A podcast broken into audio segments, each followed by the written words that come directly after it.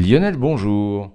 Bonjour. Alors vous allez nous parler d'une notion assez particulière et c'est original, c'est la première fois que j'en entends parler, un courant d'étoiles.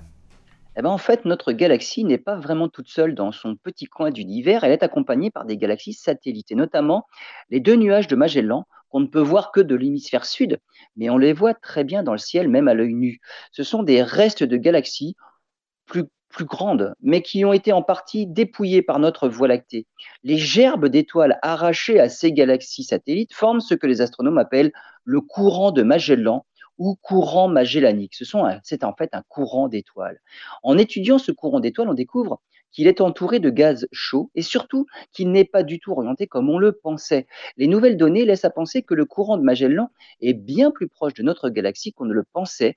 Il n'est qu'à 65 000 années-lumière de nous et surtout, il va entrer en collision avec notre galaxie bien plus tôt qu'on le pensait, dans seulement 50 millions d'années.